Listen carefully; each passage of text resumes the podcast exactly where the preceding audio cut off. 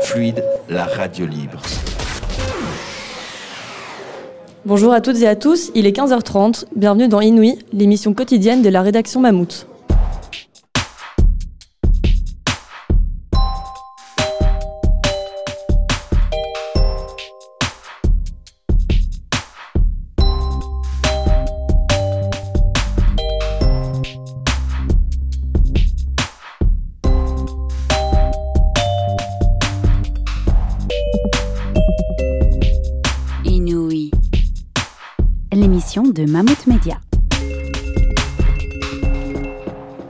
Aujourd'hui, c'est le 8 mars. Pas la journée de la femme, comme le dit Wikipédia, ni le Women's Day, comme l'appelle l'ONU. Aujourd'hui, c'est la journée internationale de lutte pour les droits des femmes. Journée spéciale, émission spéciale sur Fluide Radio, dédiée à des sujets dont on parle encore trop peu. Selon l'INA, les femmes n'occupent en moyenne qu'un tiers du temps de parole à la télé et à la radio. C'est pour cette raison qu'aujourd'hui, dans l'émission, vous n'entendrez que des femmes.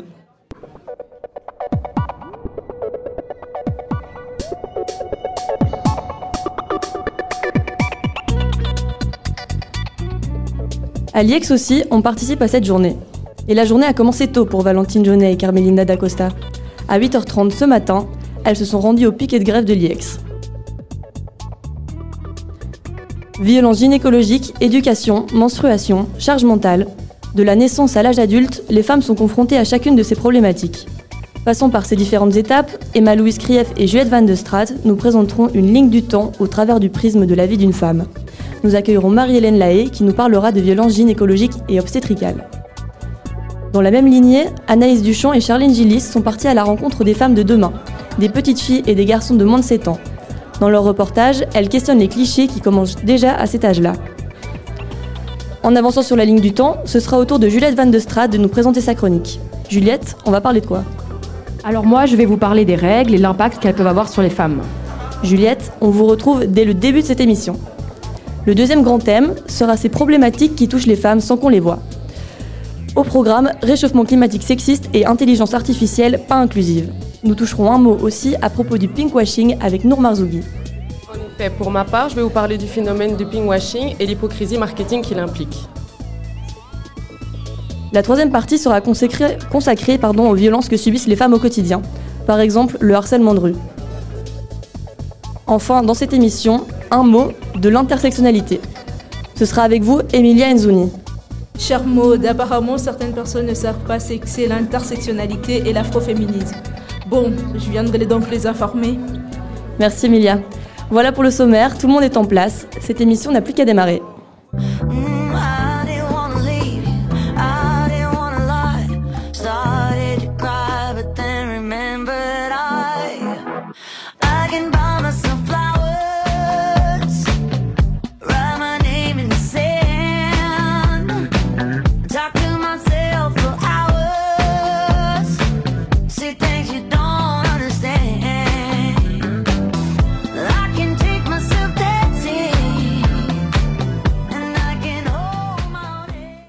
Comme chaque 8 mars, les femmes se mobilisent, y compris les étudiantes.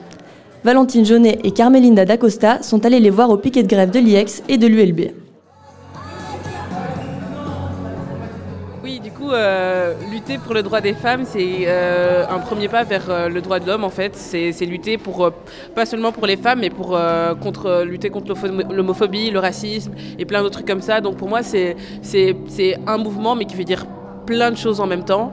Et je pense que ça reste important de, de continuer à se battre pour qu'on on, on vit dans un monde plus égalitaire. Par exemple, euh, la formation du service médical de l'IEX à l'accompagnement des personnes LGBTQIA+, la formation des professeurs à la prise en charge des violences sexuelles, la mise en place d'un salaire étudiant, euh, l'élargissement des avantages des travailleurs et travailleuses de l'IEX, y compris au personnel de la sous-traitance. Et je trouve que c'est très important de lutter parce qu'il y a beaucoup d'injustices envers les femmes.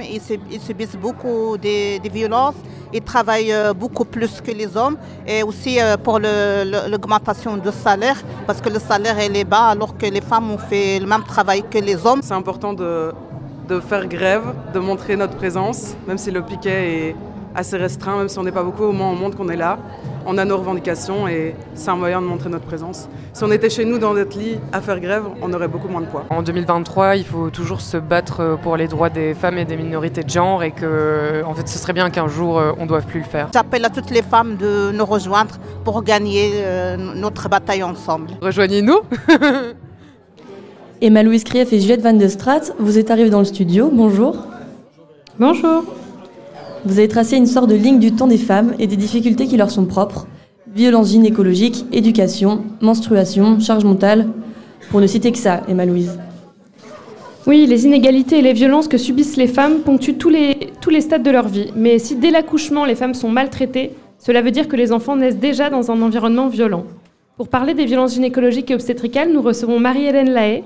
Marie-Hélène, bonjour. Vous êtes Bonjour. féministe, juriste, blogueuse et lanceuse d'alerte. Vous avez grandement contribué avec votre livre, votre blog et vos interventions à faire émerger la question des violences obstétricales. On est très contente de vous avoir parmi nous. Est-ce que vous pouvez nous, expliquer d'abord ce que sont les violences gynécologiques et obstétricales? Alors, pour euh, d'abord, merci pour l'invitation. Euh, Pour faire simple, les violences gynécologiques et obstétricales sont des violences commises par des, euh, par des médecins en général, par des soignants, par des sages-femmes, sur des femmes lors de consultations gynécologiques ou lors d'accouchements. Euh, donc ça peut sembler bizarre que les femmes subissent des violences dans cette occasion-là, au moment où elles consultent justement pour être soignées, pour avoir, du soin, pour, être prises en charge correctement. Et pourtant, c'est une réalité euh, qui, est, qui est connue depuis longtemps et qui est vraiment émergée depuis une dizaine d'années avec euh, des dénonciations euh, euh, de ce, type de violence par de nombreuses femmes, par de nombreuses féministes, et une, vraie prise de conscience de cette situation.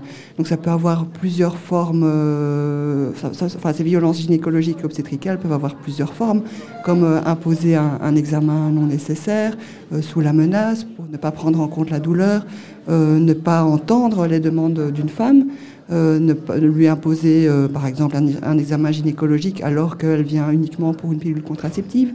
Voilà, donc c'est toute une série d'exemples euh, de, de violences gynécologiques.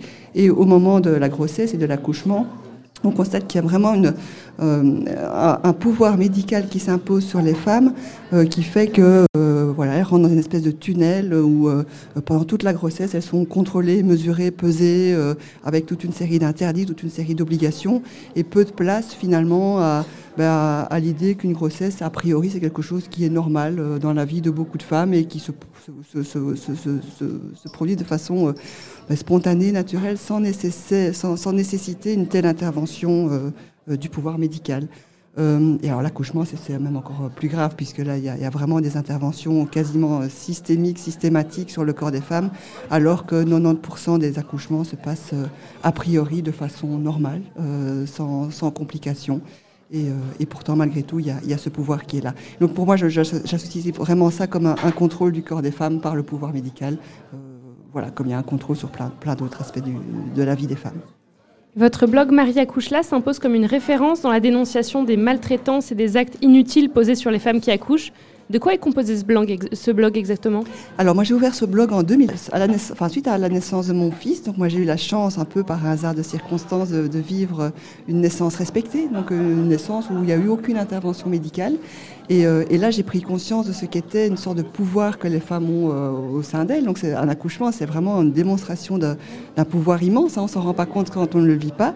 Et là j'ai pris conscience du décalage entre ce, côté émotionnel et puissant des femmes et cette volonté de- des médecins de nous dire qu'il faut être couché sur le dos, qu'il faut euh, euh, subir des piqûres, des injections, euh, de toute une série d'interventions totalement inutiles, mais uniquement pour contrôler le processus. Et, et, euh, donc c'est comme ça que j'ai, moi étant féministe déjà depuis longtemps, j'ai voulu euh, euh, examiner ces questions-là par le prisme du féminisme. Et au départ, je pensais que ça allait être un petit blog tout à fait confidentiel, parce qu'après tout, bon, ça touche pas grand monde. Et puis j'étais surprise de voir que dès le début, euh, mes, billets étaient partagés des milliers de fois. Puis j'ai reçu plein de témoignages euh, euh, des femmes par les réseaux sociaux, sur mon blog, tout ça. Et donc ça a pris vraiment une ampleur euh, très importante euh, en France, enfin dans le monde francophone en général.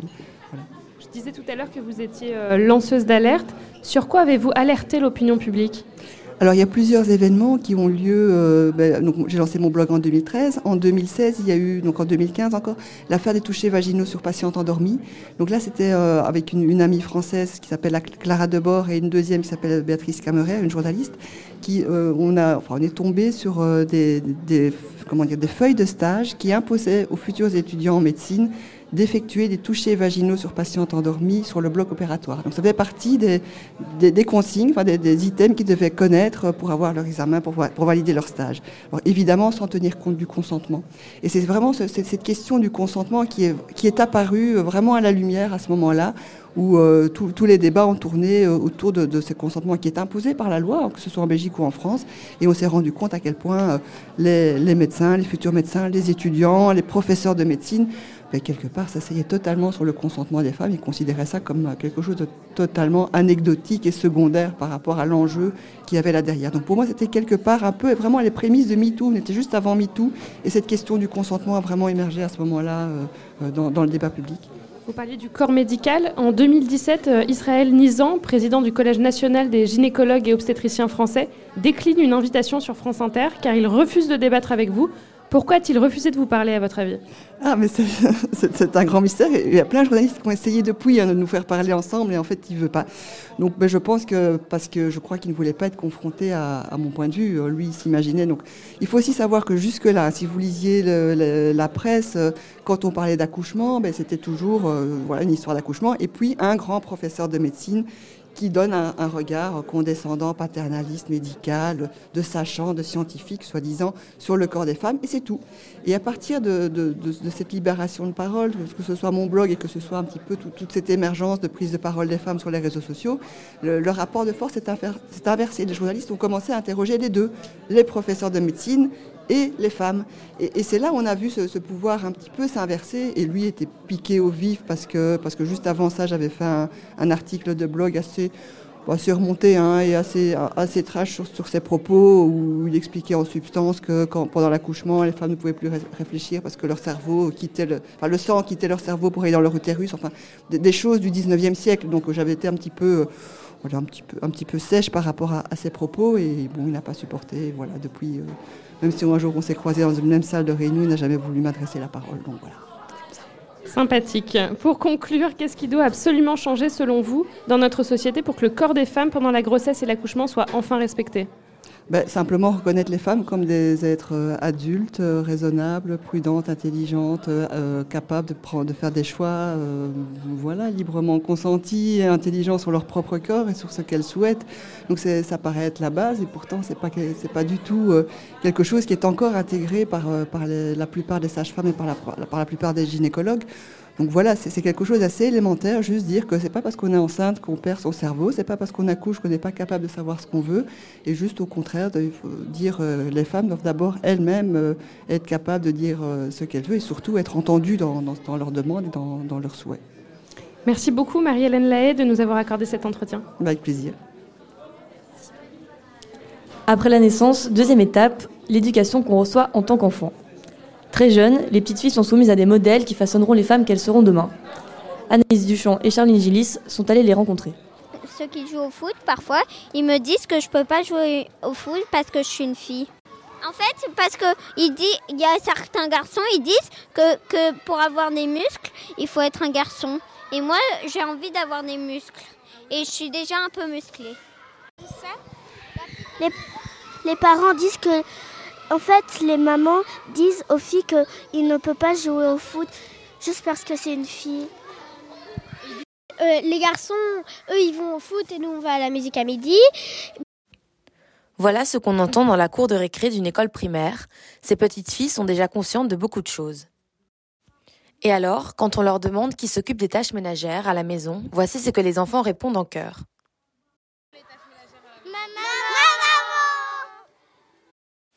Et qu'en est-il des vêtements? Bah moi j'aimais bien ces deux couleurs et ils disaient que c'était que pour les garçons. Quand je, je vais à l'école, même quand on est en été, j'hésite toujours à me...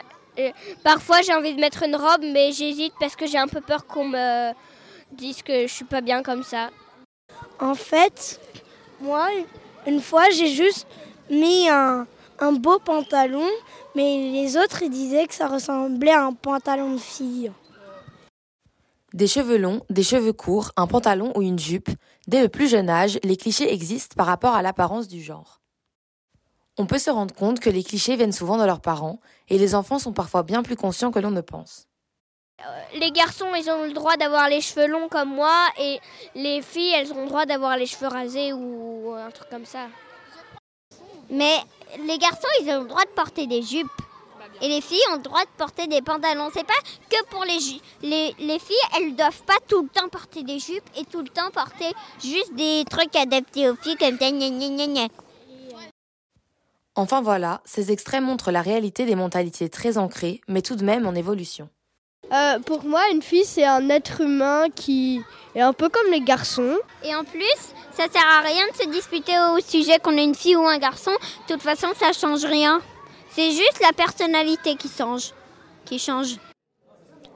Après l'enfance, nouvelle période de la vie de ces toutes petites filles, nouveau problème en perspective, Juliette, les règles. Et on connaît toutes et tous le bouleversement de l'adolescence, le mal-être, les boutons, l'impression de n'être compris par personne. Mais nous, les femmes, on doit faire face à un autre bouleversement, les règles. Alors le pire dans tout ça, c'est que pour beaucoup, quand tu commences à être réglée, bah tu deviens une femme. Alors je veux bien, si les règles avaient apporté quelque chose de positif dans nos vies, ok, mais à 12 ans, clairement non. À part des crampes au ventre, de la fatigue, des maux de tête, ça ne m'a rien apporté et je ne suis certainement pas encore une femme. Bref, passons cet âge ingrat du début des règles. Quelques années plus tard, pour beaucoup, on s'émancipe, on habite toute seule et un autre problème débarque, acheter ses protections hygiéniques. Et là, bah, tu dois les acheter toi-même, tes protections. Alors si tu ne saignes pas beaucoup, tant mieux pour toi. Par contre, si tu saignes beaucoup, courage. En moyenne, une femme a ses règles pendant 39 ans, 6 jours par mois. Plus les antidouleurs, si je compte bien, la facture finale s'élève à plus de 3700 euros et c'est énorme. Je ne compte même pas les visites chez le gynéco, ça aussi c'est super cher. Et puis quelques années plus tard, ça se complique pour cer- certaines d'entre nous. Par exemple, je vais vous raconter l'histoire de mon amie Camille. Depuis qu'elle a ses règles, elle crève de mal, mais les douleurs ne, ne se sont jamais calmées. Au contraire, ça a empiré, mais on lui a toujours dit Mais c'est pas grave, c'est normal d'avoir mal, c'est les règles. Jusqu'au jour où elle a voulu avoir des enfants, et là, ça a été le drame. 15 ans de visite chez le gynéco, et la nouvelle est enfin tombée c'est l'endométriose. C'est pas franchement une bonne nouvelle parce que ça ne se soigne pas, mais au moins elle comprend pourquoi elle souffre autant. Bref, en fait, nos règles, c'est un problème, mais c'est pas que ça. Le gros problème surtout, c'est notre société qui n'est pas du tout adaptée à ce bouleversement mensuel. Et c'est sur tous ces points que nous devons nous battre ces prochaines années. Eh ben, on n'est pas sorti de l'auberge. Moi, c'est vraiment à l'âge adulte que je me suis rendu compte qu'être une femme, bah, ça allait vraiment être compliqué en fait. Attendez les filles, deux secondes, je viens de recevoir un message de mon mec. Euh, bah, il me demande ce qu'on mange ce soir. Mais quoi, ton mec il prépare jamais à manger? Si, mais le problème c'est que c'est toujours à moi d'y penser en fait. Je fais tous les menus de la semaine, les listes, etc. Bah, bah ça, Malou, en fait, ça s'appelle la charge mentale, le fait de toujours penser aux choses, de devoir tout anticiper. Je sais pas si vous connaissez, mais la dessinatrice Emma Clit, mais elle, est- elle a fait des super BD là-dessus. Il y a d'ailleurs une phrase qui m'a vraiment fait réfléchir, je vais vous la dire, c'est quand le partenaire attend de sa compagne qu'elle lui demande de faire les choses, c'est qu'il la voit comme la responsable en titre du travail domestique. En fait, c'est fou, ça veut dire que c'est à nous de savoir ce qu'il faut faire et quand il faut le faire. Ah bah oui, je te le confirme, alors je suis bien la manageuse de cet appart. Ouais, c'est un peu comme s'il y avait la chef de projet et l'exécutant, quoi. Ouais, mais en fait, c'est plus vicieux que ça. C'est c'est pas qu'ils font rien. Chez moi, c'est toujours mon père qui va sortir la poubelle, mais c'est toujours ma mère qui va lui rappeler. Un autre truc euh, terrible auquel j'ai pensé il y a pas longtemps, tu vois les soirées euh, pizza qu'on avait avec les papas quand les mamans partaient pendant les soirées? Ah ouais, c'était trop cool ça. Ça arrivait rarement, mais c'était cool. Ouais, mais c'est juste qu'il avait la flemme de cuisiner et que les manageuses en chef, bah, elles n'avaient rien planifié pour manger. Et du coup, les mères passaient pour des grosses relous parce qu'elles nous cuisinaient toujours des légumes alors que les padres c'était les plus cool, ils nous faisaient manger des pizzas. Moi, vous savez quand est-ce que je me suis vraiment rendu compte de cette grande mascarade? Eh ben à Noël en fait. Je crois que mon père n'a jamais fait un seul cadeau de Noël de sa vie, ni organisé l'arrivée de la famille à la maison. Mais c'est comme euh, prendre les rendez-vous médicaux pour les enfants, acheter des nouveaux vêtements quand ils sont trop petits, planifier les vacances, faire les valises des gosses. Enfin, la liste est interminable. Mais c'est tout des trucs que jamais nos papas ont fait. Mais le souci, c'est que leur expliquer, c'est une charge mentale en soi. Expliquer, démontrer, se justifier, demander, c'est fatigant et ça rajoute de la charge mentale à la charge mentale. Bah l'idéal ce serait qu'ils s'égu- qu'ils s'éduquent comme des grands, non? Bah ouais, ça c'est le conseil du jour. Je te parlerai comme jamais tu ne parles à ta mère. Tu me seras redevable si je te paie un verre. Je t'harcèle avec dix potes juste pour avoir ton numéro. Il faudra que tu sois gentil si je t'emmène au resto. Si tu me dis non, je te ferai changer d'avis. Je te foutrai la misère, je te pourrirai la vie. Je ferai selon mon orgueil, selon mes envies. Je te dirai que t'es la seule, je te ferai sentir unique. Petite interlude musicale qui va continuer puisqu'on attend notre invité euh, qui a peut-être un petit peu de retard. Je te parlerai comme jamais tu ne parles à ta mère. Tu me seras redevable si je te paie un verre. Je t'harcèle avec dix potes juste pour avoir ton numéro. Il faudra que tu sois gentil si je t'emmène au resto. Si tu me dis non, je te ferai changer d'avis. Je te foutrai la misère, je te pourrirai la vie. Je ferai selon mon orgueil, selon mes envies. Je te dirai que t'es la seule, je te ferai sentir unique. Alors, on va continuer tout de suite avec la chronique de Nour Marzougi. Euh, on nous en vous fait voir un peu toutes les couleurs quand on est des femmes et on voudrait nous faire croire qu'on prend soin de nous. C'est une pratique connue, elle a même un nom. Nour, dis-moi. Alors, pour te répondre, euh, effectivement, là, on parle de ping watching. Je vois la vie Car oui, le 8 mars, on voit malgré nous la vie en rose. Dans votre feed Instagram, sur la vitrine des magasins, bienvenue dans un monde en monochrome. Mais chanceuse que vous êtes, en cette journée, mesdames, on vous célèbre. Donc que choisissez-vous? Une réduction sur vos sous-vêtements, un aspirateur dernier cri ou sur l'épilation du maillot? Il n'en faudrait pas beaucoup plus pour que ça ressemble furieusement à du pink washing. Mais qu'est-ce que c'est le ping watching Pour faire simple, c'est le fait de prétendre à une attitude bienveillante à travers du marketing ou des techniques de communication visant les femmes, mais aussi la communauté LGBTQ. Le ping watching, c'est un procédé utilisé en politique ou à des fins commerciales, une façon de se donner une image progressiste, sauf que nous, on n'est pas dupes. Attendez, on n'est pas des pigeons, c'est un bon choix, madame. Bon choix, mademoiselle. Les femmes ne demandent pas à être mises en avant car elles sont belles et fortes, même si ça paraît louable aux premiers abords. On admettra qu'il s'agit surtout de servir l'image des entreprises et des partis politiques, plutôt que l'information. C'est donc nous instrumentaliser à nouveau. Au final, cela va peut-être vous étonner, mais on se passera des fleurs, des promos et des frais de port gratuits, merci. Nous, ce qu'on veut, c'est l'égalité salariale. On veut pouvoir accéder à toutes les couches de la société et à tous les postes sans discrimination. On veut l'accès pour toutes à l'éducation. On veut plus de féminicide, de sexisme et d'harcèlement au quotidien. Prévenez les dirigeants politiques et les directeurs marketing que ça ne devrait être ni un engagement ni une revendication, surtout le temps d'un jour sur 365, mais une normalité.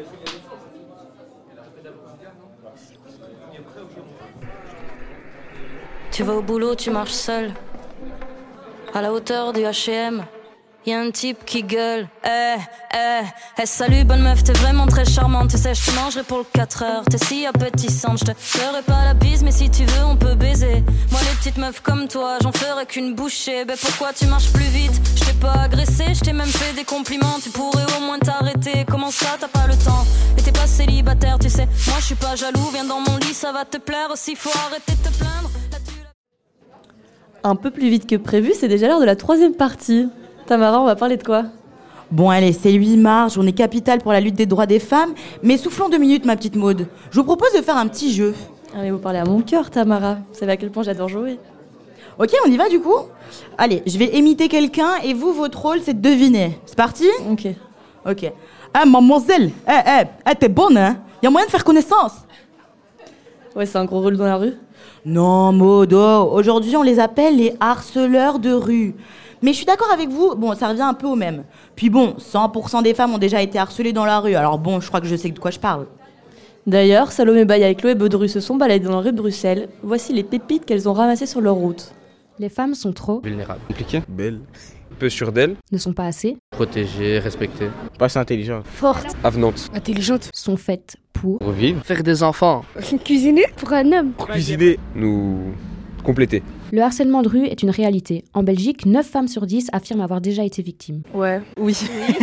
Euh, ouais, régulièrement. Des remarques euh, sur mon physique ou des appels. euh, et si je répondais pas des insultes. euh, Dois-je les citer? Ben en fait ça va du plus simple à euh, t'es jolie au euh, plus insistant et voire même euh, attouchement réel. Quant aux hommes, Non, Non, non, non. Du harcèlement, non, pas forcément. Du harcèlement de rue, euh, oui, mais pas du harcèlement. Enfin, plus du racisme. mais alors comment réagissent les hommes lorsqu'ils en sont témoins? Ouais, ça, je réagis parce que ça me dérange. S'il faut être violent, je suis quoi. Non, je pourrais, je pourrais, mais après, faut voir la situation. Ça dépend. Il y a des situations qui sont plus délicates que d'autres.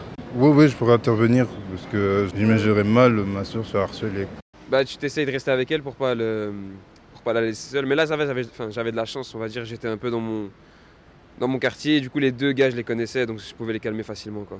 Et pourtant, en posant la question aux personnes ayant vécu du harcèlement de rue, les réponses ne sont pas les mêmes. Les gens, euh, ils réagissent pas, c'est comme si c'était un peu anodin. Enfin, il y en a quelques-uns qui tournent le regard, qui s'intéressent, mais c'est rare que quelqu'un euh, intervienne dès la première remarque. Quand tu dis à quelqu'un, euh, ouais, on m'a sifflé, on m'a dit, euh, ah, mademoiselle, enfin bref, c'est devenu tellement commun que ça choque plus en fait, alors que c'est, ça garde toujours son importance, mais euh, Et il y a un monsieur qui est intervenu en mode les gars, maintenant vous arrêtez, vous les laissez tranquilles. Et j'étais hyper euh, impressionnée. J'étais là, genre, waouh, c'est trop ouf, j'avais jamais vu ça.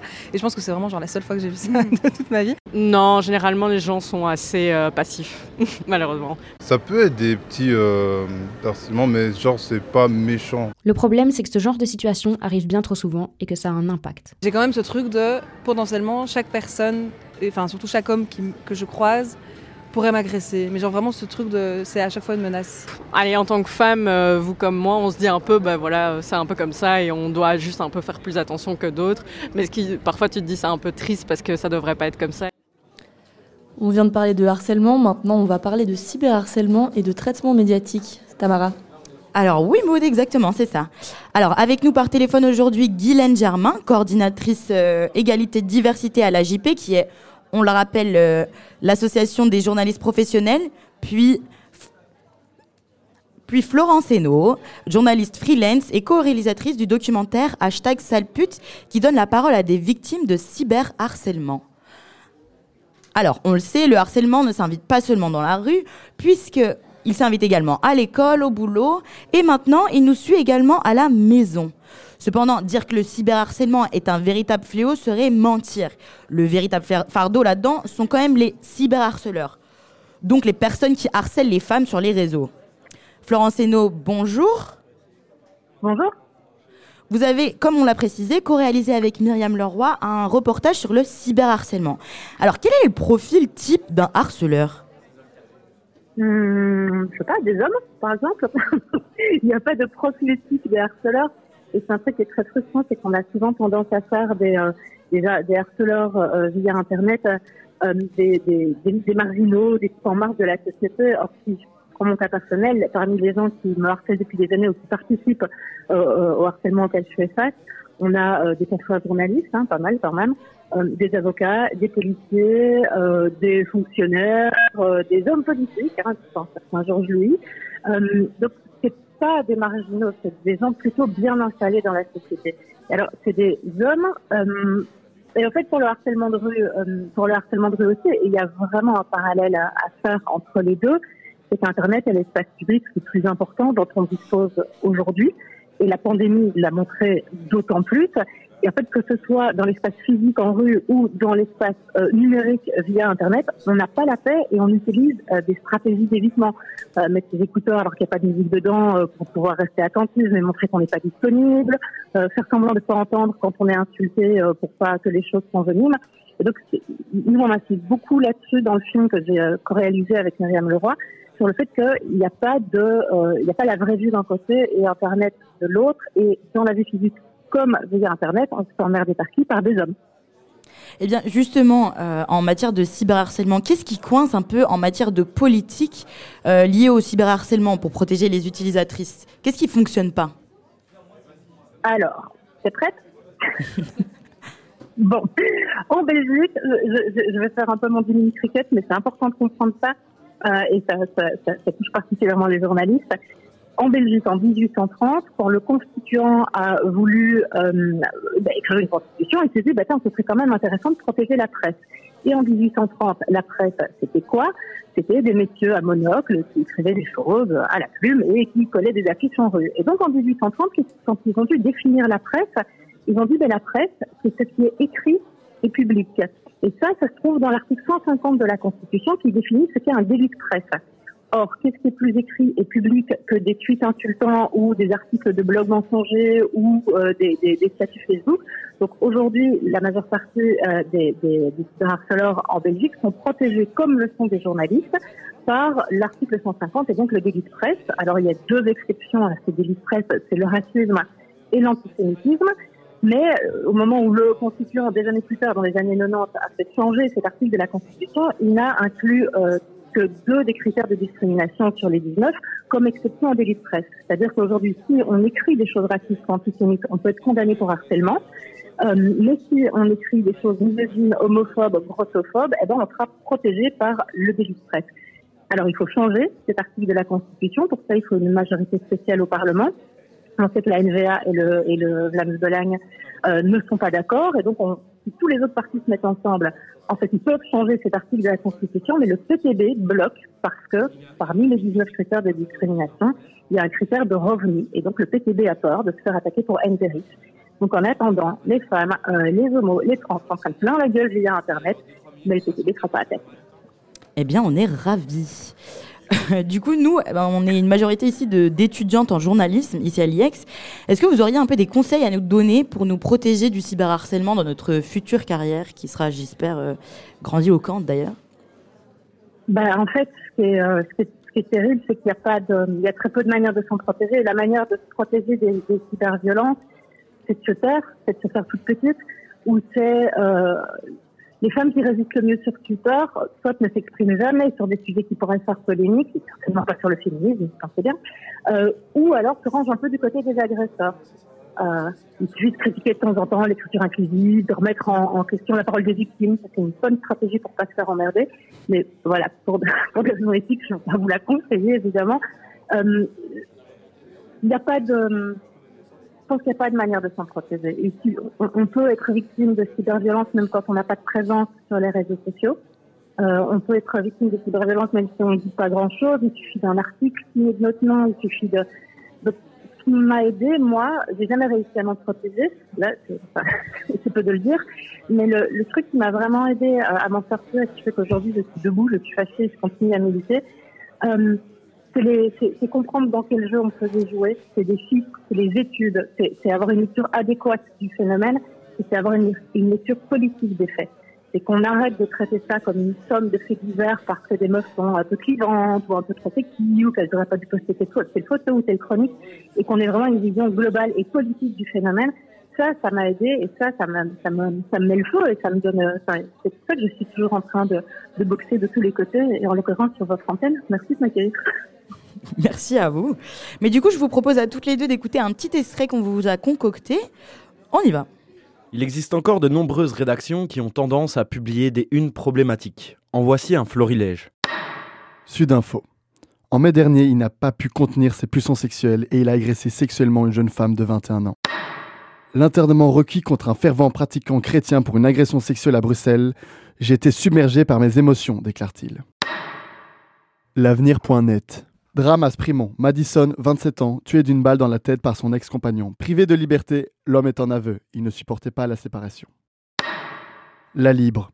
Double meurtre et suicide. Une séparation difficilement acceptée à l'origine du drame touchant le Sacré-Cœur de Charleroi. 7 sur 7. Drame familial à Oostkamp. Le père a étouffé ses deux filles avant de les mettre au lit. L'avenir.net. Épouvantable drame familial à Vaudiniz ce vendredi soir. On dénombre 4 victimes. Alors, je le rappelle, non, un féminicide, ce n'est pas un crime passionnel. Et puis, encore une fois, la passion amoureuse, on le rappelle, elle tue pas, en fait. hein. Parler en euphémisme et minimiser, c'est grave quand on est journaliste. Mais ce qui est encore plus grave, c'est que parmi toute une rédaction, personne ne s'aperçoive de l'horreur que de tels titres provoquent. Alors, Guylaine Germain, bonjour. Bonjour. Vous êtes, euh, je le rappelle, coordinatrice égalité diversité à la JP. Euh, comment on peut expliquer que ces titres existent en fait? Est-ce qu'ils existent pour générer du clic et pour ensuite faire vendre?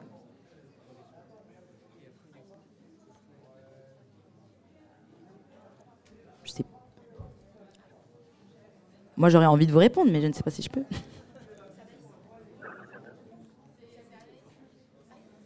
Florence, est-ce que vous avez une petite réaction euh, par rapport à, ce qu'on vient d'entendre du coup? Comment est-ce qu'on peut expliquer que ces titres euh, existent? Vous avez déjà mis des pieds dans une rédaction euh, euh, de presse écrite en Belgique Pardon, j'ai- Vous avez déjà vu à quoi ressemble une rédaction Ah oui, oui. oui.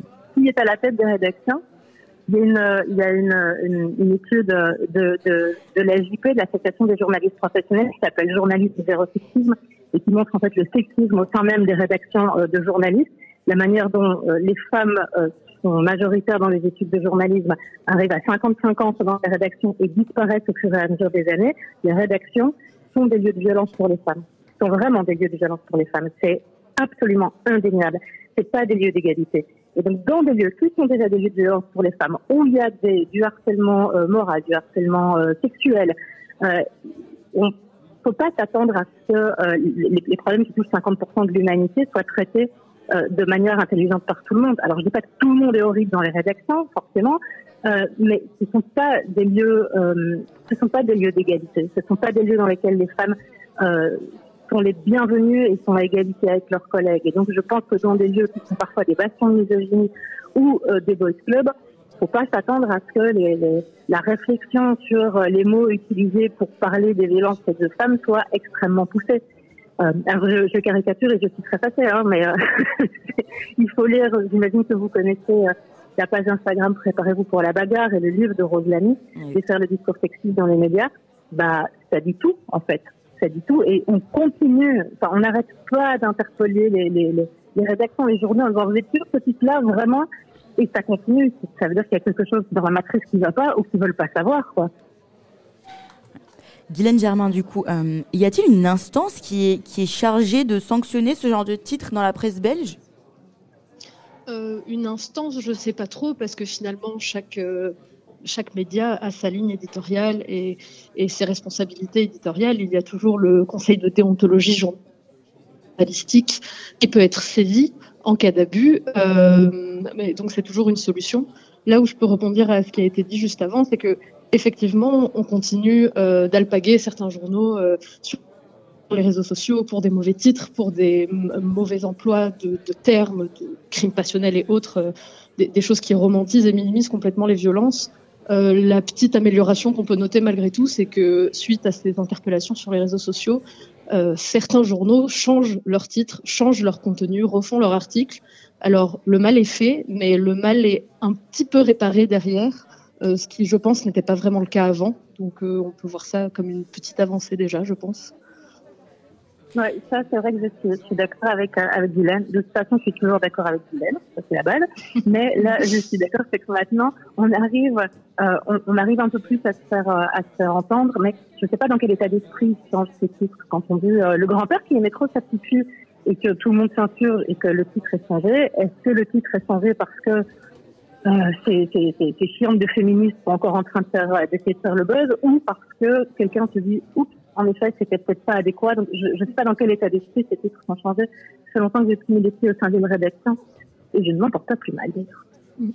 Bien, merci Guylaine Germain, merci Florent Arsenault de nous avoir honoré de votre présence en ce 8 mars. Euh, merci d'avoir répondu à nos questions. Et je voudrais remercier euh, l'antenne de Prenons la Une de l'IEX qui sont des meufs hallucinantes. J'imagine qu'il y en a certaines d'entre vous qui sont là ou qui sont pas loin. Elles sont et je voudrais leur dire euh, mon admiration. Merci à vous. Merci. 4 heures du matin. Fatigué, je cherchais mon chemin et je croise de chauds lapins. Prêt à faire de moi leur petite putain. L'un d'eux m'attrapa les mains. Les autres le regardent, l'air de rien. Je crie, je me pas enfin. Et mon petit cœur me dit que c'est la fin. Que vont-ils?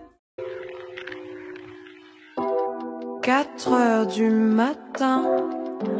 Fatigué, je cherchais mon chemin et je croise de chauds lapins. Prêt à faire de moi leur petite putain.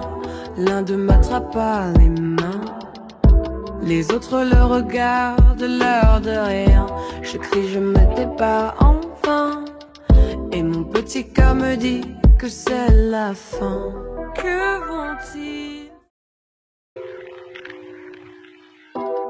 4 heures du matin. Fatigué, je cherchais mon chemin et je croise de chauds lapins. Prêt à faire de moi leur petite putain. L'un d'eux m'attrapa les mains. Les autres le regardent, l'air de rien. Je crie, je me débat enfin. Et mon petit cœur me dit que c'est la fin. Que vont-ils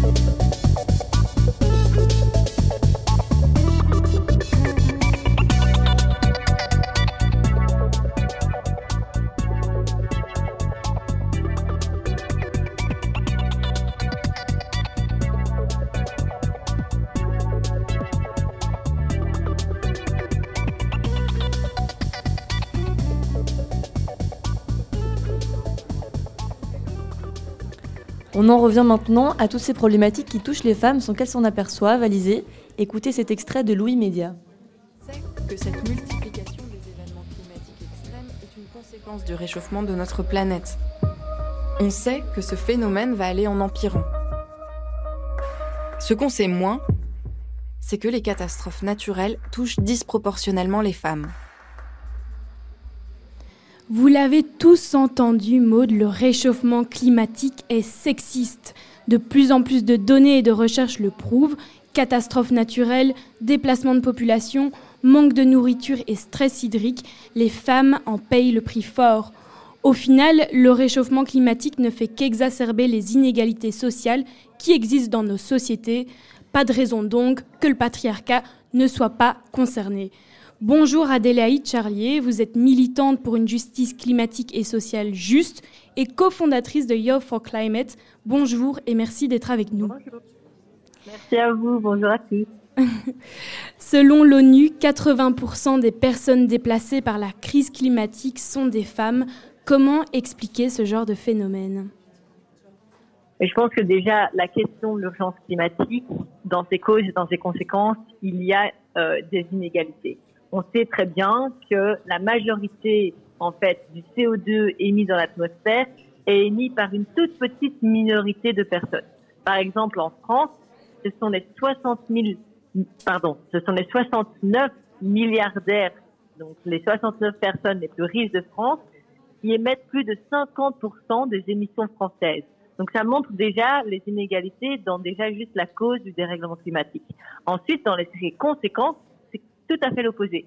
Ce sont les personnes les plus démunies déjà aujourd'hui dans la société, les plus précaires, qui ont plus de mal à faire face aux conséquences climatiques, à pouvoir reculer ou changer d'endroit quand ils font face à une, inondation, quand ils font face à une sécheresse, pouvoir euh, déménager, pouvoir changer d'endroit pendant un certain temps. Donc, on voit aussi dans les conséquences que les personnes les plus touchées sont déjà les personnes les plus démunies euh, aujourd'hui. Et donc, évidemment, quand la femme est structurellement euh, désavantagée dans la société, eh ben, face à des crises, entre autres comme celle de, l'urgence climatique, elle va être et elle est euh, beaucoup plus vite touchée par les conséquences que les hommes. Et d'ailleurs, il y a un mois, un violent tremblement de terre a frappé la Syrie et la Turquie. On sait désormais que dans ce genre de drame, la mortalité est plus importante chez les femmes. C'est un peu en lien avec ce que vous venez de nous dire là. Qu'est-ce que ça nous dit en fait sur la place des femmes dans nos sociétés au final? Ça veut dire qu'évidemment, elle, elle, est toujours plus précaire dans, dans, tout. Donc déjà dans la société en général, ça se voit juste pas quand on a la chance de pas être en crise. En tout cas, ça se sent peut-être beaucoup moins, mais euh, ça se ressent et ça se démontre quand on fait face à une crise.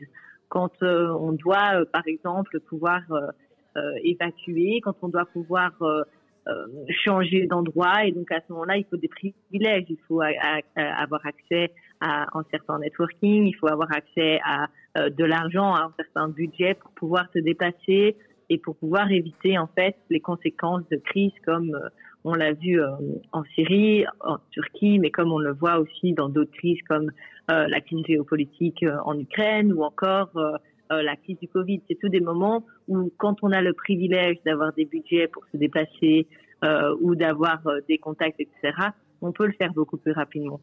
Mhm. Et ces privilèges-là aujourd'hui sont donnés ou elles sont en fait acquis principalement par des hommes. Et c'est pour ça que, la, encore une fois, les inégalités structurelles qu'on retrouve dans la société aujourd'hui par le fait que, par exemple, les femmes sont euh, moins payées que les hommes pour la même, le même temps de travail, ben, ça se retrouve encore plus en temps de crise parce que du coup, elles auront et elles travaillaient autant pour avoir moins de privilèges et pourtant être encore plus touchées donc par les conséquences climatiques, la climatique ou autre. Alors, vous avez parlé des crises. Moi, j'ai envie de revenir sur une autre catastrophe dramatique d'il y a quelques années, un tsunami mhm. à Sumatra. Quand on a retrouvé nos esprits et que l'eau s'est retirée, on a vu beaucoup de cadavres. Et la majorité d'entre eux étaient des corps de femmes et d'enfants. Qu'est-ce que ça vous fait, vous, Adélaïde Charlier, Charlier pardon, d'entendre ce genre de choses? Ben oui, évidemment, c'est très triste. Euh, je pense qu'on a euh, aucune déjà envie de, déjà c'est dur de pouvoir entendre ces histoires des réalités de, retrouver des cadavres au sens général et puis euh, de voir que du coup il y a une majorité de femmes en fait cette histoire elle représente juste les chiffres que vous avez cités au début que l'ONU met en avant donc que ce sont majoritairement des femmes qui sont plus touchées par ces conséquences, ben là en fait, elle les ces chiffres et ces pourcentages sont traduits dans une histoire et là dans dans une interview et euh, et ça fait euh, je trouve que c'est encore plus touchant et c'est plus euh, réel. On arrive à mieux comprendre la réalité des choses quand on les met en histoire comme là, en histoire dans un fait à travers une ou deux personnes qui nous expliquent seulement à travers des chiffres qui peuvent être très distants. Donc oui, c'est très difficile à entendre. Et si la situation des femmes face au réchauffement climatique ne s'améliore pas, ne faudrait-il pas qu'elles soient mieux représentées au moment des prises de décision, comme pendant les COP par exemple? Mais ça, c'est sûr. Euh, une des raisons pour laquelle on retrouve autant de femmes à l'avant euh, de mouvements climatiques ou euh, de différents mouvements dans les rues, des mouvements sociaux aussi, c'est parce que, en tout cas, mon hypothèse, c'est parce qu'on les retrouve pas au sein des institutions où les débats et où les, décisions sont prises. Donc elles doivent retrouver d'autres endroits où elles peuvent du coup partager leur opinion, euh, faire entendre leur voix. Et donc elles utilisent par exemple la rue, l'organisation de mouvements, de manifestations, etc. Donc oui, les femmes sont moins représentées dans les institutions politiques et privées. Et euh, ça se voit quand on regarde le nombre de femmes qui sont chefs d'État aujourd'hui même pas neuf sur les plus de 150 États qui existent. Et donc oui, ça fait ça fait peur de voir le manque de représentation qu'il y a des femmes dans nos institutions aujourd'hui. Et ça, c'est un des moyens qu'il faut absolument évidemment augmenter aujourd'hui, c'est de les mettre aussi dans ces institutions, là où les décisions sont prises, là où on est en train aujourd'hui de mettre tous nos targets pour euh, diminuer le CO2 dans l'atmosphère, que ça soit dans le monde politique ou dans le monde privé. La femme doit évidemment faire partie du débat. Ça paraît tellement essentiel, mais pourtant, euh, peut-être que ça se voit pas aujourd'hui, mais elle n'en fait presque pas partie en fait de ces débats. Mm. C'est pour ça qu'elle se retrouve dans différents endroits comme les rues et, et d'autres euh, endroits plus de manifestations et, et d'organisations publiques. Donc pousser pour plus d'initiatives de la part des femmes au niveau local et national. Et je pense que c'est une urgence parce que le plus, le plus inquiétant tout de même, c'est que les effets du réchauffement climatique ne font que commencer. Ça veut dire que les femmes seront encore plus vulnérables face aux catastrophes naturelles, alors qu'elles deviennent plus fréquentes et plus intenses à cause du changement climatique. Souvenez-vous, en janvier dernier, dans le nord du Burkina Faso, 62 femmes et 4 bébés ont été enlevés par des groupes djihadistes alors qu'elles allaient chercher de l'eau et de la nourriture pour le village. Ce type d'événement se multiplie dans le monde entier. Au final, ça veut dire que les femmes et les jeunes filles sont de plus en plus dépendantes des conditions météorologiques et qu'elles risquent leur vie. Bah, de plus en plus, évidemment, et, euh, et c'est ce que partage de, surtout des chiffres et différents rapports, c'est pas seulement euh, l'ONU, par exemple, qui met ça en avant. C'est aussi des rapports qui se concentrent que sur le, dérèglement climatique, comme les rapports du GIEC, donc des experts scientifiques qui analysent l'avancée du dérèglement climatique, qui disent que les femmes oui, elles seront plus touchées euh, par cela. Et quand on parle de questions de, de, droits humains comme ici, euh, c'est euh, évidemment la femme qui est plus précaire parce qu'elle est pas, elle est vue encore comme comme plus faible que l'homme et mm. surtout dans dans beaucoup de pays. Et donc, c'est des risques en fait qui sont beaucoup plus présents aujourd'hui pour les femmes que pour les hommes. Merci Adélaïde Charlier d'avoir été avec nous, c'était un plaisir et à très bientôt j'espère. À très vite, au revoir. Au revoir. Les métiers de la tech, c'est souvent un truc de mec. Mais ça fait longtemps que ça dure et il est temps que ça s'arrête, Alizé. Oui, Maud, la situation de la parité dans la tête, dans la tech, pardon, pas dans la tête, dans la tech est extrêmement problématique. Seulement 18% des spécialistes des technologies de l'information et de la communication en Europe sont des femmes. Pour en parler, Julia Décembre est avec nous. Bonjour Julia Décembre. Bonjour. Vous, le moins que l'on puisse dire, c'est que la tech, ça vous connaît. Vous faites partie du Wagon, un organisme qui a pour mission de former aux compétences et aux métiers de la tech. Oui, tout à fait. C'est un quotidien. Euh, donc, euh, comme vous le dites, donc on forme, enfin, on organise des formations euh, pour pouvoir aider les particuliers euh, principalement, à, se reconvertir ou alors euh, à se former au métier de la tech. Et selon vous, comment expliquer la présence des femmes si faible dans le monde de la tech? Oui, alors c'est vrai que ce n'est pas une question qui, est évidente. Euh, où sont les femmes dans la tech bah Là, on peut déjà, donc, comme vous l'avez dit, regarder dans, les entreprises. C'est vrai qu'il y, a moins de femmes.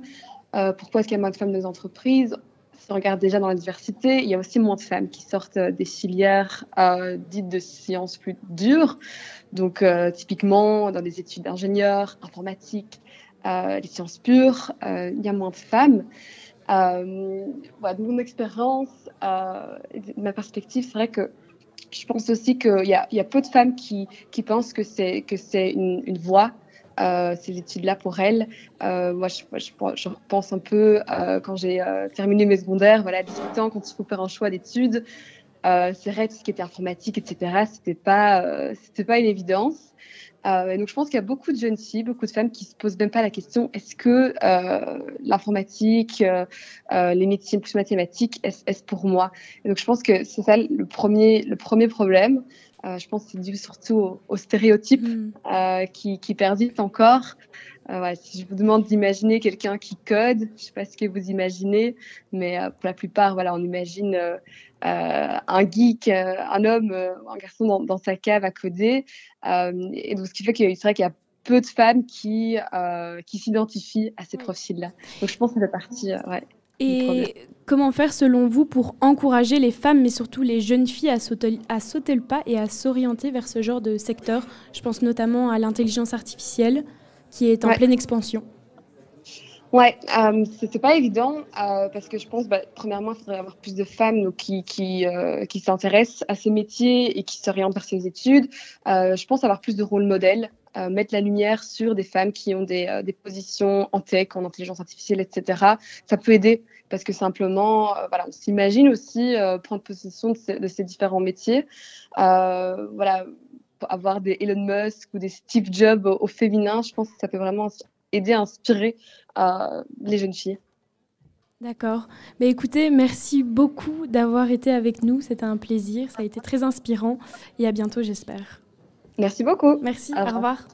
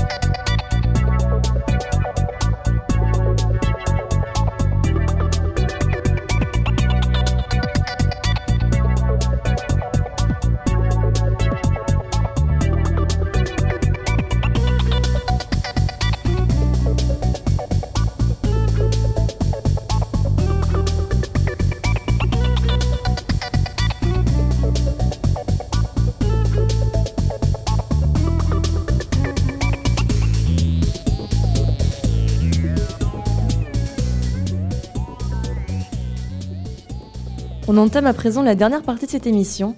Maintenant, on va parler d'intersectionnalité. Mais qu'est-ce que c'est finalement l'intersectionnalité, Shaima alors, euh, l'intersectionnalité, c'est un outil théorique qui a été défini par l'avocate américaine Kimberly Crenshaw.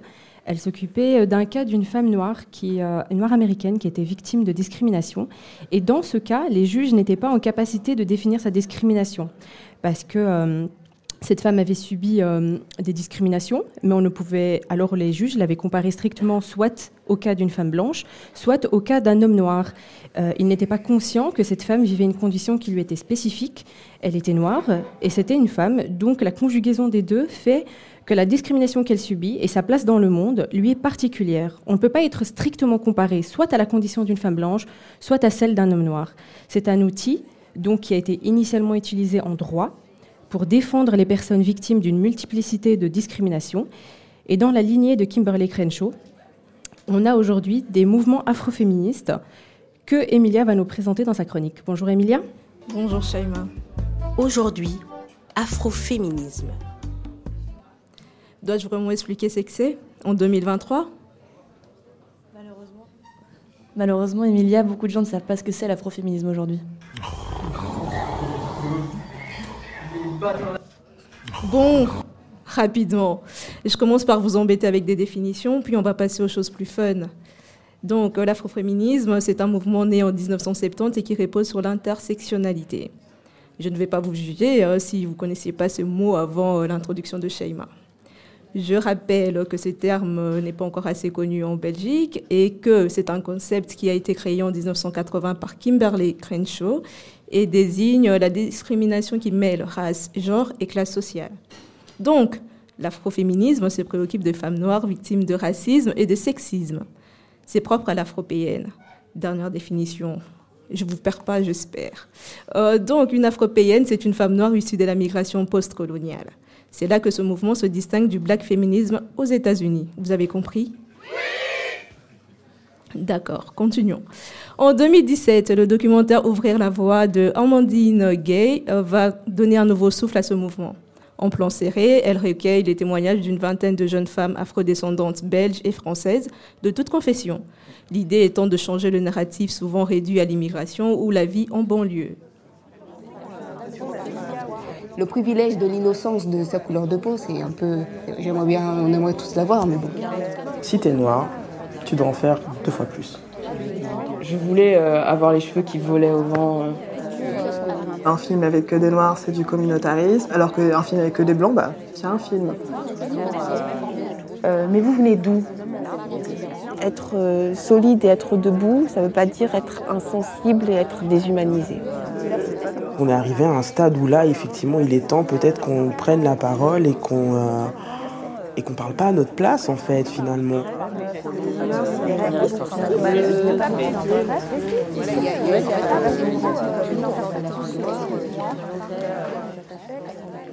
Ce film, porté par le public, a aidé à découvrir de nouvelles icônes ainsi que de anciennes. Qui sont-elles ces afroféministes? Aux États-Unis, nous avons Angela Davis, Bell Hooks, et en France, Rokhaya Diallo est la figure emblématique du mouvement. Donc je crois que l'émergence de l'afroféminisme comme euh, un sujet qui est un, peu mainstream maintenant en France un petit peu, eh c'est une émergence qui fait écho à d'autres euh, revendications de femmes, de femmes qui sont subalternes parmi, parmi les femmes dans leur ensemble et qui ont envie d'exister euh, au sein de la cause féministe qui parfois tend à être trop blanche. J'espère que je n'ai pas été euh, assez longue. Donc, en Belgique, le mouvement s'est installé depuis très longtemps, même si on ne s'en rend pas compte. Nous avons des collectifs comme Wanake, collectif afroféministe belge. Sheima, c'est à toi. Et sur le plateau aujourd'hui, on a Sia Madiwi. C'est une élue écolo. Elle est échevine de la commune de Scarbeck. Alors, ma première question pour vous, c'est pourquoi aujourd'hui euh, on ne peut pas juste dire qu'on est féministe? Bah, dans l'idéal, pour moi, on devrait juste dire féministe et qu'en disant féministe, on comprenne qu'on est à la fois féministe, à la fois antiraciste, à la fois euh, euh, toutes ces choses en fait qui sont invisibilisées. Donc, moi, j'espère qu'on va tendre vers un, moment où a pas besoin de définir, où ça coulerait de source. C'est pas encore le cas. Donc, moi, je pense que je fais partie, en tout cas, de, de celles qui continuent à dire que voilà, je suis féministe euh, intersectionnel, c'est quand même important. Mais du coup, est-ce que vous avez l'impression, en tant que femme racisée, qu'on euh, est quand même inclus dans ce mot féministe aujourd'hui tel qu'il est défini? Tel qu'il est défini? Oui. Non, je pense qu'il reste encore euh, beaucoup de luttes qui sont invisibilisées ou qui sont à- à- dans les impensés, dans, dans l'angle mort euh, des combats, on va dire, mainstream qui sont portés par, euh, par un, un certain type de féministes. Donc, c'est- la fameuse discussion universalisme euh, et particularisme qui, est appelé comme ça que par les universalistes en vérité, où euh, voilà, euh, on se dit, mais tiens, quelle est notre place dans, ces mouvements? Moi, je sais qu'en tant que femme non blanche, euh, musulmane, queer, ben, c'est pas toujours évident de se retrouver dans des combats tellement mainstream qu'en fait, ben, ça invisibilise les bords. Donc, finalement, pour moi, l'intersectionnalité, c'est vraiment le retour des marges vers le centre, pour reprendre le, le titre du livre de Bellux, que je vous invite à lire d'ailleurs, qui est un très beau livre. Alors justement, euh, nos reporters Valentine Genet et Car euh, Melinda de Costa ont écouté les prises de parole ce matin sur le campus du Solbosch et elles ont entendu ça. Je m'appelle Inès et voilà, en fait, ça me tenait à cœur de parler de ma réalité en tant que femme racisée et qu'on se questionne euh, tous un petit peu autour de la représentation des, femmes racisées dans nos milieux. Parce qu'il n'y a pas de féminisme sans les femmes racisées et qu'il est temps de se questionner sur la représentation des personnes racisées dans nos milieux, dans nos milieux engagés, dans vos cercles, dans juste vos, en- vos environnements. Juste questionnez-vous, enfin, qui vous entoure? Est-ce que vous avez réellement des personnes racisées qui vous entourent même en tant qu'amis? Parce que j'estime que ma réalité n'est jamais comprise autant que je le désirais. J'ai pas l'impression de me sentir, de me sentir écoutée. J'ai pas l'impression euh, de pouvoir moi avoir de la représentation, avoir des personnes qui me ressemblent, qui ont le même vécu que moi. Et c'est une, c'est une grosse douleur au quotidien. Il y a toujours cette peur de ne pas appartenir ni ici et ailleurs, d'être juste perdu dans le monde et de, de juste pas savoir où, où, euh, où se situer. Siam, vous réagissez comment à la détresse de cette jeune fille? Bah oui, non, bien sûr, c'est, c'est- ce sentiment, je pense qu'on on l'a toutes, euh, toutes et tous d'ailleurs ressenti en tant que personne non blanc dans, dans- dans des luttes ou, ou dans juste un, un monde. On a l'impression euh, que ce soit euh, des discriminations liées à, l'embauche pardon, ou, ou à l'accès à l'éducation. Enfin, bien sûr qu'on peut se sentir comme ça euh, seul et, et enfin, moi, ça me, ça me brise le cœur d'entendre ce, ce témoignage en fait. Est-ce que vous pensez qu'il y a suffisamment de choses qui sont mises en place pour justement inclure euh, ces personnes minorisées dans les combats? Hmm. Alors en tout cas, je sais, je sens cette relève, euh, cette relève féministe. hein. Un petit clin d'œil au, mouvement relève féministe en France, mais je sens ce, regain un peu de, féminisme. Ça fait du bien parce qu'on voit même dans le monde politique euh, l'arrivée euh, de, plusieurs femmes. euh, brillantes, Mais je parle de, mes collègues, mais moi aussi, ça fait quatre ans que je suis en politique. Je vois en tout cas de là où je me situe qu'il y a quelque chose qui est en marche. Il faut continuer, bien sûr, mais, voilà, je- j'essaie de trouver de l'espoir là-dedans et, dans la joie, dans la lutte. Euh, mais euh, voilà, je pense qu'il faut. Enfin, je sais pas s'il faut, mais en tout cas, moi, je suis quand même optimiste pour la suite parce que je, vois la relève et puis je vois, euh, je vous rencontre vous aussi, je vous écoute et je, vois à quel point le combat va continuer. Ça fait du bien, quoi. Alors, il y a un autre mouvement qui, en ce moment, prend aussi beaucoup d'ampleur. Euh, c'est le féminisme musulman. C'est des jeunes femmes de confession musulmane qui revendiquent le droit de s'épanouir dans le monde en tant que femme musulmane.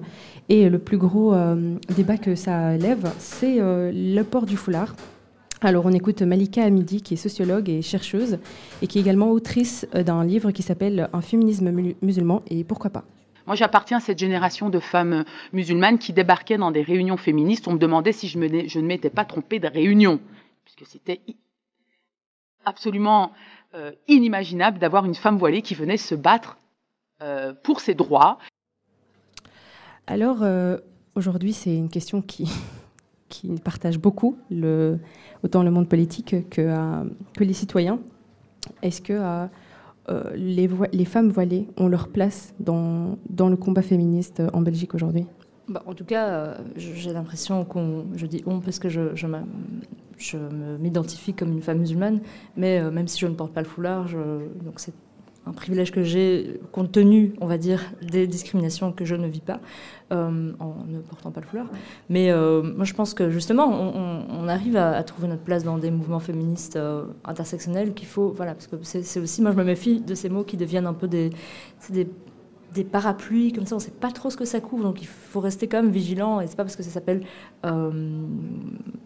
un féminisme intersectionnel que euh, ça l'est forcément dans, les faits. Donc c'est bien, on, réussit une bataille culturelle d'amener, en tout cas sur le débat, euh, que ce soit politiques ou culturelles ou même dans les mentalités une nouvelle forme de féminisme, en tout cas euh, un, féminisme un peu plus large. Ça ne veut pas dire que dans les faits, ça suit. Donc moi, je me méfie toujours des termes et je préfère voir le projet concret. Est-ce que euh, ton féminisme, tu acceptes qu'il y ait des, femmes trans dedans, en fait? Est-ce que tu acceptes des, personnes qui sont des travailleuses du sexe ou même des travailleurs du sexe? Est-ce que, oui, est-ce que les femmes qui portent le foulard, elles n'ont pas le droit d'avoir un travail, en fait?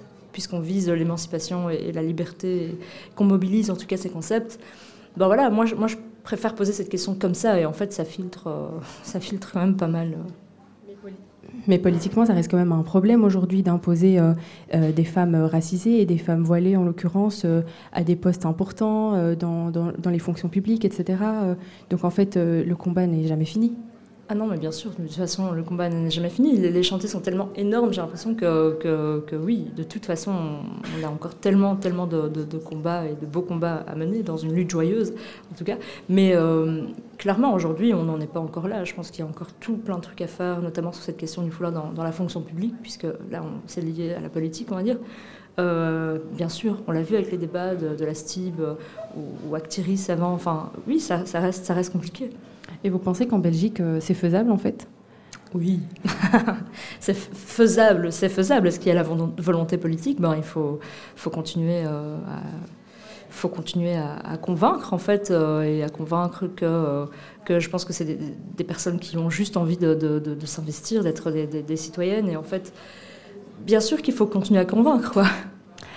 Euh, alors euh, aujourd'hui, on s'est contenté euh, à l'afroféminisme à travers la chronique d'Amelia et puis au féminisme musulman que nous avons très brièvement abordé avec Siam.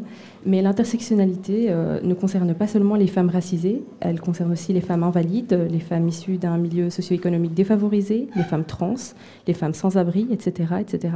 Toutes ces femmes qui se battent contre plus qu'un ennemi à la fois, elles se battent non seulement contre la misogynie et le sexisme, mais aussi contre le validisme, la transphobie, le mépris de classe, etc. etc. Euh, nous n'avons pas pu toutes leur donner la parole aujourd'hui, mais nous soutenons toutes les femmes qui, portent, qui partout mènent le combat au quotidien et à leur échelle. On revient maintenant vers Valentine Jeunet et Carmelinda Costa qui ont fait les quatre coins de Bruxelles, enfin plutôt deux, mais quatre ça sonne mieux, pour écouter les témoignages de différentes jeunes femmes à l'ULB. Voici ce qu'elles ont écouté. Je m'appelle Noah, j'ai 21 ans, je suis étudiante à l'ULB et je fais partie du cercle féministe de l'ULB. Et pourquoi c'est important de faire grève le 8 mars, euh, journée internationale euh, de lutte pour le droit des femmes? Ben, C'est parce qu'en fait, euh, toute l'année, on nous demande d'être docile, d'aider, de, d'endosser le travail domestique gratuit qu'on fournit.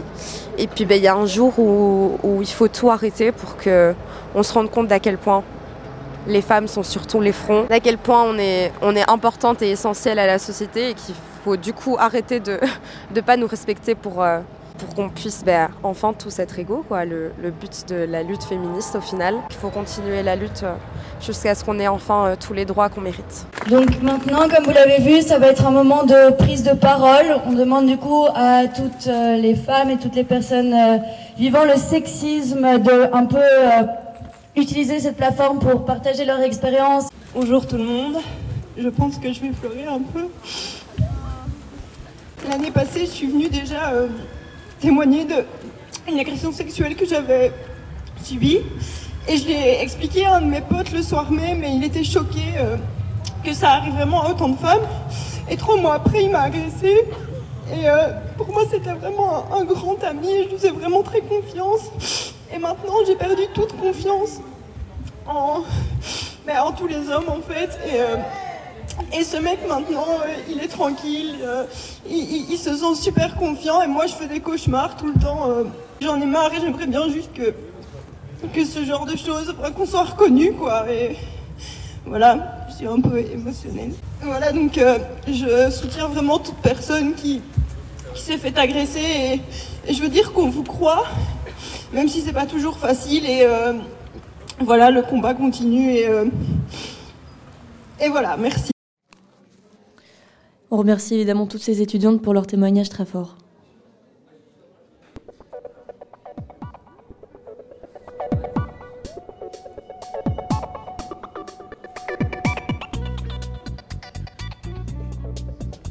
Pour clôturer en beauté cette émission consacrée aux femmes, on accueille Gaëlane. Bonjour Gaëlane. Bonjour. Vous avez gagné le championnat de Belgique de slam. Vous nous faites l'honneur d'interpréter un de vos titres. Qu'est-ce que vous avez choisi pour Fluide Radio, Gaëlan Donc euh, moi, je vous interpréterai un texte de slam qui s'appelle La rage et l'espoir, que j'ai écrit cet été, suite euh, euh, quand les États-Unis sont revenus sur la loi sur l'avortement. Et donc directement, j'ai écrit ce texte. On va trop bien. Quand vous êtes prête, on vous écoute. Merci.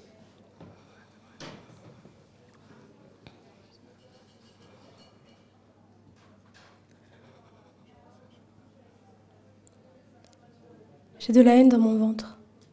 Pour vous, j'irai me la faire avorter, le sang coulera sur mon papier, mon encre sera rouge d'indignation. Ça passe à la télévision une politique en régression, sujet du jour remise en question des droits de madame, une acclimatation. Ça parle d'avortement, de sauver la vie d'enfants, mais pas une fois. Ça mentionne les mamans, celles qui sont trop jeunes ou trop pauvres, ou les deux celles qui se font violer, maltraiter, celles des pays défavorisés, les mères incapables d'aimer, les mères incapables d'assumer. Si ça te plaît pas, tu le fais pas, mais tu me l'imposes pas. Si ça te plaît pas, tu le fais pas, mais tu me l'imposes pas. Des siècles qu'on engrosse, atrocement servile au nom des rosses et nous, on endosse. Des gosses avec des gosses, des ambitions ravalées, une horde de noms désirés. Moi, je le fais pas. Une génération d'enfants à la ramasse qui n'auront pour seul refuge que leur carapace. Moi, ça me plaît pas. Et Europa, j'ai peur. Peur qu'à ton habitude, tu uses des USA comme t'amuses et t'amuses à nous user comme des rats dans des usines. Je suis née ici avec le choix, je compte d'en mourir avec, pas le choix. Tu me l'imposeras pas. Parce que sans ça, aujourd'hui, aujourd'hui je serai maman. Alors ce texte, avant tout, il est pour mon enfant, celui que je ne pouvais avoir, pas ici, pas maintenant, pas avec lui. Tout ça, je me l'étais promis. Je voulais pas de ce futur-là, je voulais pas de ce futur moi, je voulais pas d'un futur nous. Moi, je veux d'un futur où il est jamais trop tard, un futur où ce choix-là ne se fait jamais trop rare, un futur sans coupable, où ce choix-là sera toujours légal. Mesdames, dans ce monde où tout m'effare, mettons donc au monde la rage et l'espoir.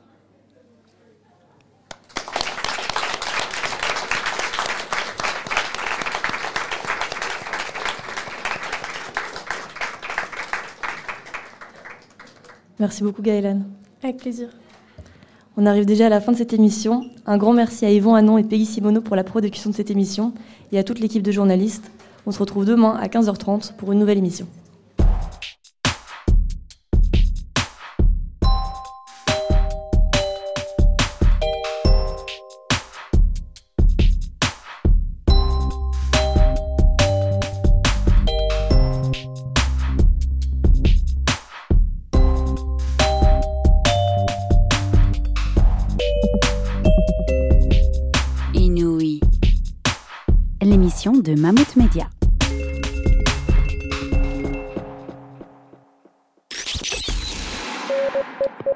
Parole est fluide.